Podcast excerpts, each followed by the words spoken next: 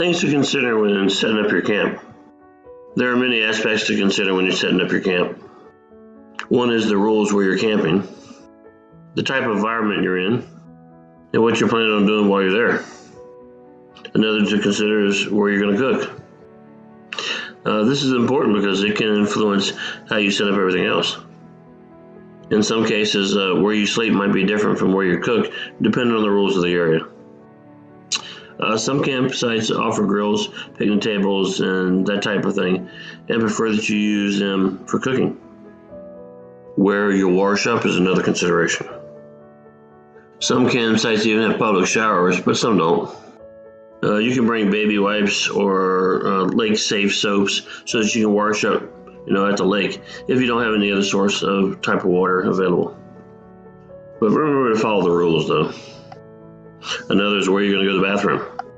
This is simple if uh, toilets and outhouses are around, but if not, you'll need to pick a spot away from your campsite to prepare toileting.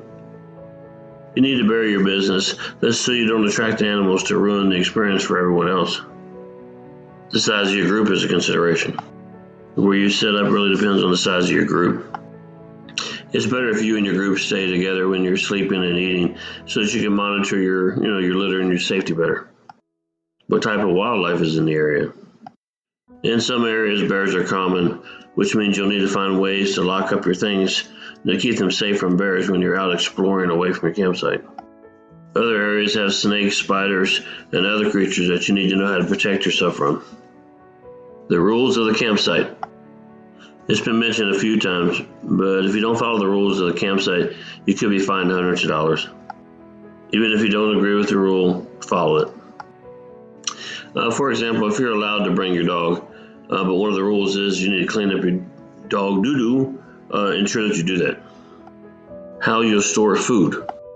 One of the most important considerations about your campsite is how you're going to store food. Uh, remembering that you could attract you know, bears, raccoons, or other animals if your food is not put away securely. Health and illness.